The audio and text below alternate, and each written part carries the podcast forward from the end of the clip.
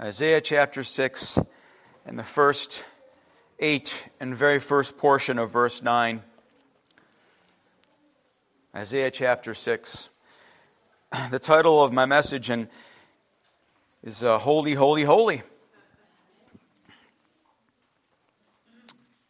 The Bible says, and Isaiah records, and it's believed that, and I believe it, that this portion of Isaiah is Isaiah writing this. These very words. He says, In the year of King Uzziah's death, I saw the Lord sitting on a throne, lofty and exalted, with the train of his robe filling the temple. Seraphim stood above him, each having six wings. With two he covered his face, and with two he covered his feet, and with two he covered his, and with two he flew. And one called out to the other and said, Holy, holy, holy is the Lord of hosts. The whole earth is full of his glory.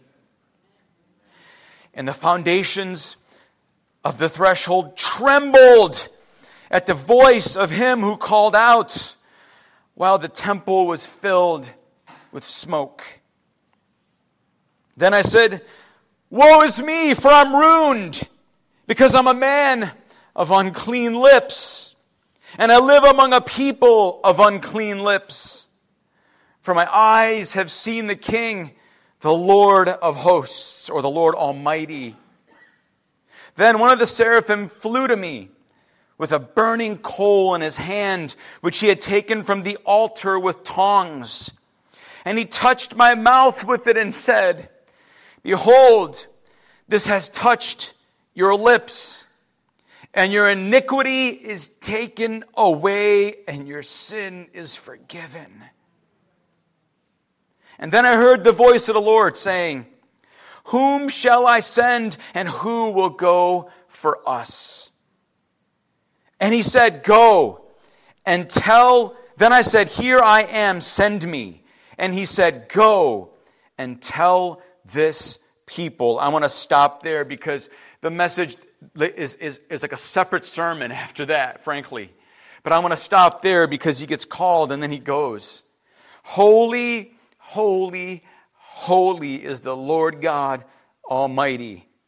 You know, about 700 years before Christ is born in Bethlehem, the sad announcement was made. And it's interesting because it's just like in the UK right now when they said, the Queen is dead. And the whole country was almost like feeling like, oh no.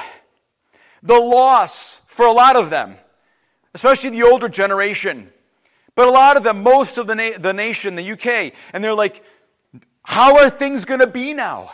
Is it going to be different? Are we going to have things be as dignified and as, as, as elegant actually in dealings with each other? Not that there was perfection, but with Queen Elizabeth, will it be that way? And the same thing is happening here with the prophet Isaiah. In this year that he's having this vision, Uzziah dies, King Uzziah dies. And there's this announcement that the king is dead. Uzziah was the 11th king of Judah, the southern kingdom of Israel. And he, and he died. And, and at the age of 16, think about this, he was king. 16. How many of you would take and submit to the commands and the laws of a 16 year old king right now. That's an issue of submission and understanding authority and even spiritual authority. He had reigned 52 years. Queen Elizabeth had him beat. But 52 years he was king. And despite some of his failings, he was the greatest king since David at that time. See, the heart of Isaiah, the prophet, was broken just as the man, as a person who lived in that kingdom. He was broken. Uzziah was not only his king, but he was also his friend. And in his heartbreak, Isaiah makes his way to the temple, or maybe wherever it was, because we don't know for sure, because he had a vision. Was he actually in the temple or not?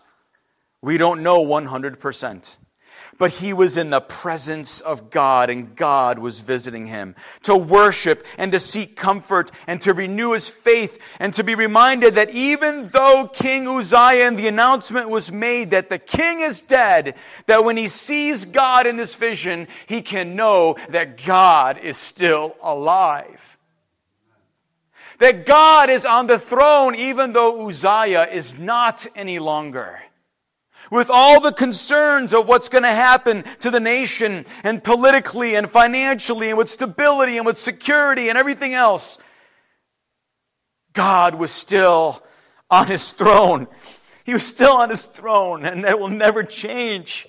It'll never change that God will be on his throne. Some of you, several years ago, when a certain person was elected as president, you freaked out and you thought that's the end of America. And some of you, just two years ago, when a certain person was elected president, you freaked out and said, that's the end of America. And God said, forget that. Who's the king in your life? And I'm still on the throne. And I'm high and lifted up and these kings have brought you nothing but garbage. Yeah, I say that with confidence because it's the truth. It's all garbage what's going on. It's sinful, it's wicked, it's evil, and we're not of this world. Our kingdom is not of this world. We belong to God. He's our king. And no matter who dies or what changes in power there are, God is still on the throne. God is still on the throne. And Isaiah heard that the king is dead, and he lost his earthly king who he loved, but he caught a fresh glimpse of the king of kings. Isaiah, can I just put it bluntly and simply and as easy as it gets? Isaiah saw the Lord. Have you seen him? When's the last time you saw him? I mean, really saw him. When is the last time you really saw the Lord? I hope it hasn't been too long. Because you know what? This is the greatest vision you can ever have and keep having is when you see the Lord for who he is right in the splendor of his majesty and glory at his throne room. There is no greater vision than to see the Lord.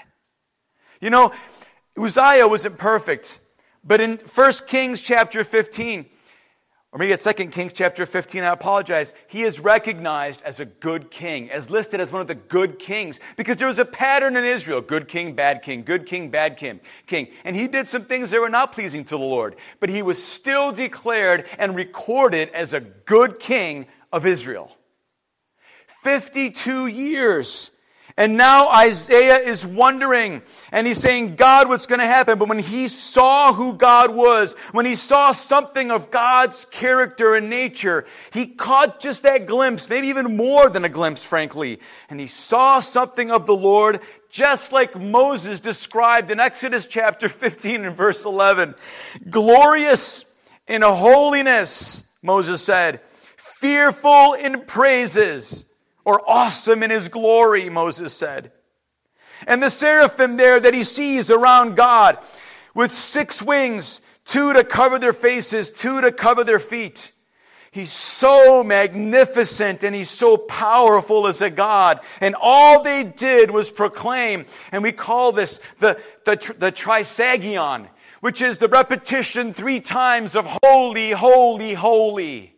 And we know why that, and you know that anytime there's repetition, it is pronouncing something, I'll say it, passionately, fervently, emphatically, so that it is heard, understood, and known, even if it's by way of reminder. Holy, holy, holy was the proclamation. And this glorious presence was so strong that even the seraphim, fallen, not, not fallen creatures, but had no fall, no experience of sin themselves. They're in God's presence, created to protect His holiness. And they have their face covered because their God's glory is so bright, majestic, and powerful. And their feet as well. Holy, holy, holy is all they could say is the Lord God Almighty. The whole earth is filled with his glory. It's full of his glory. It's amazing when Isaiah has this vision. It actually almost mirrors in a weird way. Well, very similarly, actually, what Ezekiel had in chapter 1, the prophet Ezekiel. You can read in chapter 1 of Ezekiel when Ezekiel was called, just as Isaiah was called and commissioned here. He had a vision. And can I just be honest with you? It was weird. You can read it. The wheel, flying in the wheel, and this and that. And you know what? You can go ahead and you can look at history and you can tell me what that wheel inside the wheel is. Go ahead. Have fun. You can do that. I'll keep that to you. I'm not going to figure it out. I'm not. It was weird. But you know what else it was? It was awesome.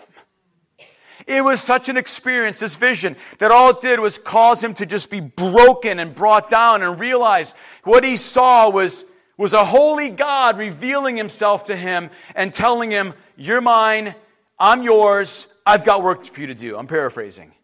And it was amazing, powerful stuff, just like Isaiah experienced here.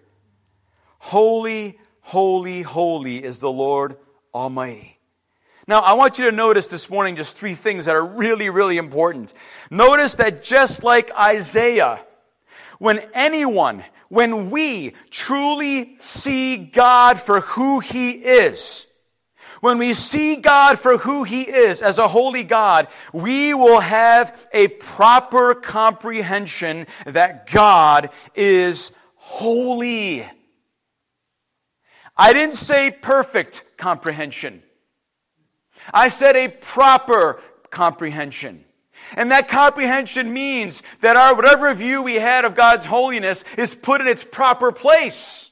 And it was nothing like we thought it was because He's holy and we can't do it justice to understanding or even explaining the holiness of God. Oh, we try and we can with our finite words and language. But when you see God, when you meet God, when you encounter God, you will have a proper comprehension that God is holy. Holiness is not an attribute that God has among all the others. It is a quality of all the attributes of God. You know why?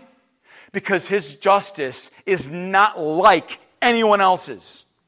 Do you know why? Because his omnipotence is not like anyone else's. It's holy and every other attribute, not even close. You can't do a justice. You can't properly do that. But His holiness is the background of all that God is. See, there are two aspects to God's holiness. And, and we discussed this in Sunday school in some different ways last year and, and over the years. But when we talk about God's holiness, and you, and I probably even mentioned it here in sermons in the past, I don't know. But the first aspect is that God is unique. And this is what I mean when we say that we can't, that God's righteousness, His justice, His love, His holiness, it's not like ours. It's not like anything or anyone because He is completely unique. And that Hebrew word, kadosh, means that He's marked off, that He's withdrawn from common, ordinary, created, everyday, average things. He's God. He's the only one. And He's holy. God is totally separate from all creation. Listen, He's not ignorant and He's not rem- just remotely out there. He, he, is, he is here present as well among us, right? He isn't just, he, He's transcendent, but He's here. He's immanent. He's here among us. But again, this word holy is also conveyed to objects and to places that are associated with Him. Do you remember Exodus 3? The burning bush where, where, where God has this meeting with Moses out in the wilderness and this bush is burning up, is burning, but it's not burning up. It's not being consumed. And Moses was asked to take his shoes off. Why? because God's presence was there and it was around that bush, and that ground was holy, and he was ordered by the holy God to take off his shoes because the ground was holy. That respect, that reverence, that awe, that awareness that God is due and worthy of. And in the tabernacle, the Holy of Holies, and even in the temple, it was separate from the rest of the temple and tabernacle. And it was only to be entered once a year. And there, because it was holy, it was guarded by the cherubim and the seraphim to protect God's holiness. Really? Really? There, they were, there's no way that God can even look at sin. And that he, and, and this is the second aspect of God's holiness, that he's unique, but that he's absolutely pure. He is untouched. He is unstained by the evil in this world, unlike the kings of the world. Habakkuk chapter 1 verse 13, the prophet says, your eyes, talking about God, are too pure to look on evil. You cannot tolerate wrong. James 1:13 says God is not tempted by evil, unlike the gods of the pagan nations all around Israel. Why? Because they're created beings and they're nothing but devised in human minds. And he says, they're not like that who participate in unclean and evil acts. And there are many other scriptures that point us to the fact that God is absolutely pure, perfect, sinless, fully righteous, absolutely untouched and unstained by evil. God is perfect, and so He is the, the standard for all moral beings, including you and me. And because he is, in Leviticus chapter 11, he says something through Moses. He said, Be holy because I am holy. Be holy because I am holy. Not as I am holy, but be holy because I am holy. Not be holy as I am holy. Be holy because I am holy. The Old Testament is filled with all these depictions and descriptions of God as holy. I can give you a dozens of things in the Old Testament, but I'll just mention to you the priests, the sacrifices, the temple instruments and furniture. And even then, because men were involved in the process, sometimes they were made unholy and God had to right what was wrong. And he did it when people saw God for who he really was through the word of God and by the warnings of those who were his prophets and his instruments that declared the truth and pointed out their error. What does this mean? Actually, what did this mean for Isaiah? I mean, really, think about this. What did it mean for Isaiah? And what does it mean for you and me today? That God is holy, that He is absolutely unique and different than you and me. There's no one like Him and that he's also absolutely pure and perfect morally, and, and, and, and there's no sin or wickedness in his, in, his, in, his, in his being. None whatsoever. What does that mean? Well, Isaiah had a second revelation in God's presence. The first one was when he really saw God, he realized he had a proper understanding God is holy. God is holy. It was a reminder, but it was also something to push him on to push him on and to bring him to his knees, to convict him and to also cause him to be consecrated ultimately. But he also, in this, in this, in this presence of God, something was changed as well. His comprehension of God as holy was revealed to be quite holy. H O L E Y. His comprehension of this holy God was very holy. H O L E Y. Yes, I mean, it's a different word, but it sounds the same. What's that called in English? And I forgot what it's called. H O L E Y. His comprehension, he saw God properly as the Holy One, the only one, but it was full of holes. It was full of holes because he thought he was okay or he thought that his view of God was okay. But there were holes throughout his entire understanding and rationalization and, and even description of who God was. And it was because he was a sinful man. Look at verse 5. When he saw God, he said, Woe is me. Woe is me. You know what he's saying? Literally, quite literally, with that expression? I'm unraveling. I'm coming apart at the seams. I'm melting. I'm going to be done in front of this and before this holy God. And I'm, I'm, my seams are bursting in the presence of Almighty God. How often, think about this, our appraisal of ourselves is so high. We're okay. I'm all right because, and we fill in the blanks. And we can find reasons to justify and explain away our unholiness, whether it be how we approach people, whether it be how we misinterpret scripture, whether it be how we treat the world, whether it be how we treat our husbands, our wives, or anyone else, or God Himself, or if we just simply live in sin and we're ignoring it or justifying it. Then God says, Man, you know that I'm holy, but your idea of what holiness is in your own life is full of holes. H O L E S. It's, it's, it's a holy perception, H O L E Y, of, of my holiness. It can't be that way. It should instead be that every time we see God, that we are unraveling and we're breaking and we're melting and we're realizing that even though we're like that, God is still allowing us to be in His presence. Oh, we have such a high appraisal of ourselves. And we're actually still on the ground and we're nothing but sinful, wicked people sometimes. And there's two reasons for that, right? Because you and I, we do not possess or cannot obtain the standard for all of creation like God does, right? Only God does. And secondly, even if we thought he, we had obtained holiness, we couldn't uphold or sustain it in our own lives on our own. Period. Allow me to illustrate. I've used this illustration, actually, I think Probably many times. I don't know. But I'll illustrate it again and just share with you of how we can fall into the trap of having this, this holy, H O L E Y view of God's holiness. And it's this it's the analogy of our solar system and the Earth and all the planets that orbit around it. You probably remember as soon as I say that, because some of you, I've, I've mentioned this before. And you have these planets orbiting around the sun, right? And they're going around, and the sun, 147, 150 million miles away. I, is that what it is? Something like that? I, I don't know how they even measure that, but they do. So it's that far away, right? And the shape of an orbit is elliptical.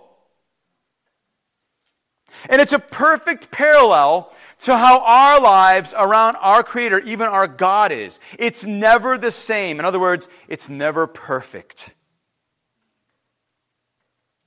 It's not. It's not. Sometimes we're further away from, from the Son, who, by the way, is Jesus, the center of the universe. Right? Is he, is he the center of the universe? He's everything, right? And so sometimes we're further away and sometimes we're really close right? And it's like we're, we feel like we're getting burned up because we're so close. And sometimes we're so far away because we, we treat him like our buddy and he's just our friend or he's the genie in the bottle and he does care for me, but ah, I'll keep my distance. And then things get cold and then things don't go well, right? But you can't get so close that you jump in his lap like it's all okay all the time because he's still a holy, consuming God who you will get burned. He's holy. He's righteous. And there are limits within that orbit that he allows you to go as his, as his son and as his daughter. Right? We go through seasons or phases in our lives in which our closeness to God is inconsistent. Uh, it's okay. I go through phases and seasons in my life in which my closeness to God is inconsistent. And I'm so grateful for the grace of God to pull me back into proper orbit. It's amazing. There are several reasons for this, right? Why that happens in our lives. Can, but none greater than what pulls us or draws us, or like in astronomy, right? And in science, we know that gravitational pull. God's always wanting to pull us back if we're too far away. And if we're too close, He has a way of letting us know, all right, hold on, I'm God, you're not. So remember that. I suppose, I suppose that whether you are a Christian or not this morning here, the antidote to a bad habit is to confess that you are not holy, or if I could take the liberty You are not the center of the universe. You are not the center of the universe. You are not the center of the universe. You aren't, you aren't, you aren't. You are not the center of the universe. God forgive us. God forgive you who think you are and act like it sometimes. Me too. God have mercy. God forgive us. And thank God that when He allows us to come into His presence and we see Him properly, that He is holy. And that when we go, we start to realize that our view of ourselves and, and, and our estimation of ourselves is full of holes. And we're so far short of what we thought we were. And still, God keeps us there. He keeps us there because He has a plan and He wants to work in our lives and change things and bring us into proper orbit. orbit. Woe is me. When's the last time you had that kind of experience? This isn't about guilting. This isn't about making you feel bad. And by the way, if I make you feel bad and it's God's word, I, I, I can't help it. I'm sorry. I can't help it.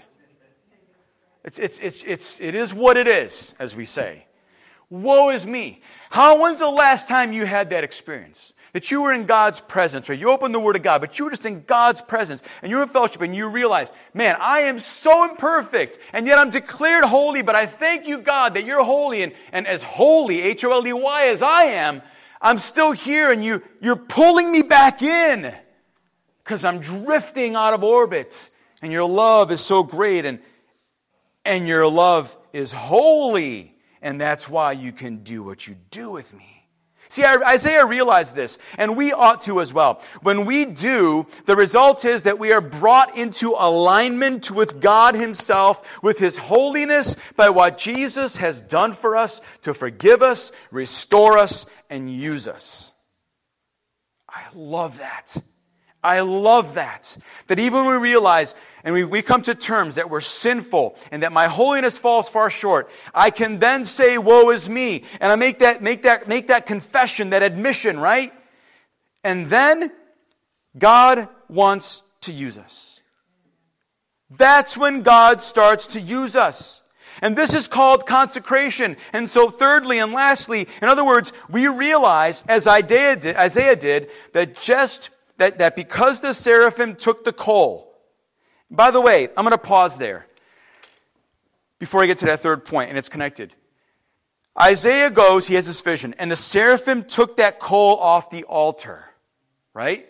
It, the coal was already something that was burnt up. And it means that that sin on that altar, there was a burnt offering there that that offering had already been made, that that sin was dealt with, and now the coals are left and they're still hot, and it's already done. And he comes and he takes it and he puts it on the lips of the prophet Isaiah, the soon to be prophet Isaiah. And he consecrates him because Isaiah was able to confess, Woe is me. I'm falling apart. I'm for lack of a better way, I'm nothing before you, God. Compared to you, I'm unrighteous, I'm unholy, and you're perfect, and I'm not, and you're great, and I'm not. Woe is me. And the seraphim does the work because God chose, and Jesus did the work because God chose, and He brings that coal and He purifies, and He cleanses, and He forgives, just like Jesus' blood cleanses, purifies, and forgives once and for all, washes away our sins. You become holy because of his cleansing and call, or if I could say, and that, that gravitational pull that is in the spiritual, it's called conviction, that God is holy and you are not, and that leads you to confess that you are full of holes in your view of God. Not to mention in your view of yourself. So this coal is taken, his lips are touched, and you know what happens here? He becomes holy gods. He saw that God was holy. And when he saw God properly as the Holy One, he realized that his righteousness, that his position before God was H O L E Y. It was holy, but now when the angel touched his lips, he becomes holy, like completely, right? That word holy, completely God's. There's a process. It's a three step process. And it's something that should be repeated every day by each one of us. And unfortunately, unfortunately, it's not. It's not. I say that as an admission of my own shortcomings and of my own false self estimation of who I think I am. I know who I am in Christ, but sometimes we can take it so lightly or don't take it seriously, and I don't meet God and I don't see God for who He is. And then you know what? I'm not wholly His. I'm not wholly His. But you've got to have that experience to get to that place. Listen,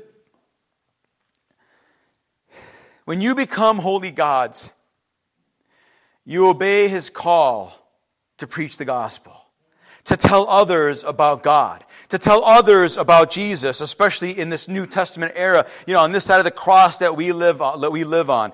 And to, to pull on, to, and again, to, God keeps pulling on our lives to keep us in that proper orbit so that we can be in obedience and we need to submit and obey. And this means that you are fully aware that you are a person of unclean lips. You know what the reality is biblically? That if you have unclean lips, and by the way, unclean doesn't mean just untruthful. But if you have unclean lips, you have an unclean heart. Unclean lips as the Proverbs say, man, they can give life or death. They can build up or tear down. They could do a lot of things. That's evil if you're doing the opposite. You're doing Satan's work. You are. It's wrong, and it comes from an unclean heart. And you might have a false estimation of your holiness before God, which means you're holy, H O L E Y. You need to have the coal touch your lips. And me too, all of us. Every day, brothers and sisters, every day. That we might speak the truth in love and that we would not compromise and that we wouldn't waver back and forth, but then we would also walk in it as much as we speak in it. God have mercy. Help us, Lord. If you will be cleansed, you must then confess, Woe is me. And then the coal touches your lips. Because I hold on to the promise in 1 John 1 9 that if we confess our sins, right, He is faithful and just. We sang about that as well. And He will, right, He will forgive and take away all of that over and over because He's faithful and just to wash all of that away again today and tomorrow and later and in 10 minutes and in two years. He will, if you confess and woe is me, I'm wrong, I'm so short of what you want, God, He will touch your lips with the coal, with the blood of Jesus, the ultimate final sacrifice that appeased God to satisfy his anger and to spare us from his wrath, because that's the consequence of sin in the end. Isaiah got a glimpse, I'm almost done. Isaiah got a glimpse of God's holiness, and he had to speak up. Man, I mean, think about it the experiences we have in our lives. When we have something dramatic or amazing or something unbelievable happen to us, we tell everyone, right? And we want to share with everyone. But maybe we're not hearing about this holy God and his ways because we're not seeing God. We're not meeting him. We're not, we're not finding that place and we're not saying, Wow, I saw the Lord. I had this vision. I spent time there and I saw who He was. He's holy and that I'm short of that. And, and, and He wants to make me holy is, but I've got to admit, I got stuff in my life, sin in my life, shortcomings in my life. And He wants to remove that. It was just a glimpse that Isaiah got, but it was enough, and he was forever different for the rest of his life. This morning, if you're a Christian, and if you've had that glimpse of God as Isaiah did at some point in your life, let me ask you did it change you? Did it realign your orbit through this life around Jesus, God's Son, the center of the universe? Did it make you ready to speak up for God? If it hasn't, maybe you need to think back and remember what you saw. Or, let me, let me even say better yet, even better. Come to this altar and see God all over again. How is it? How is it, my friends, brothers and sisters, church, not just here, but church everywhere? How is it that we can say that we've seen the Lord when all we do is walk by Him for 30 seconds in the morning and, and, and read half a scripture verse and run out the door? How can we say we've seen God? Now, I'm not limiting God's power in His Word. He can speak to you and energize you spiritually, so to speak, in 30 seconds.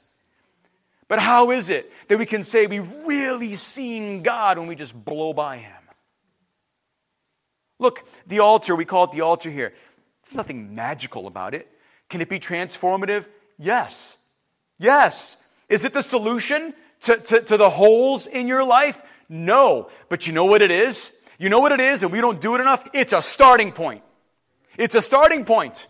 It's a starting point. Just like getting baptized in water isn't the solution and now sets you off to a perfect Christian journey. It's the starting point that validates you're a Christian, and then people say, okay, let's see how that's going.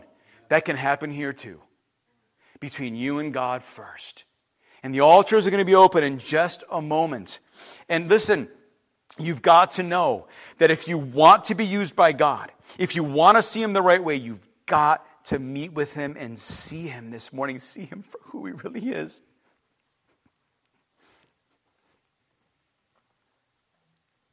You need to see God over again as you as you enter his presence and you have the coal touch your lips and sometimes it's unpleasant. And yet it's so rewarding because you're purified and you're consecrated and you're wholly God's and He makes you wholly His all over again in a fresh new way. And all your holy, H-O-L-E-Y-ness, holiness is burnt away and you're once again His. Where are you at?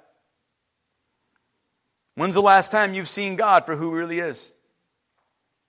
You want to just keep going the way you are? I mean, is it really okay to, to, to pretend that you know God when you haven't seen Him in ages, so to speak? It's not. It's not. So this morning, I want to encourage you.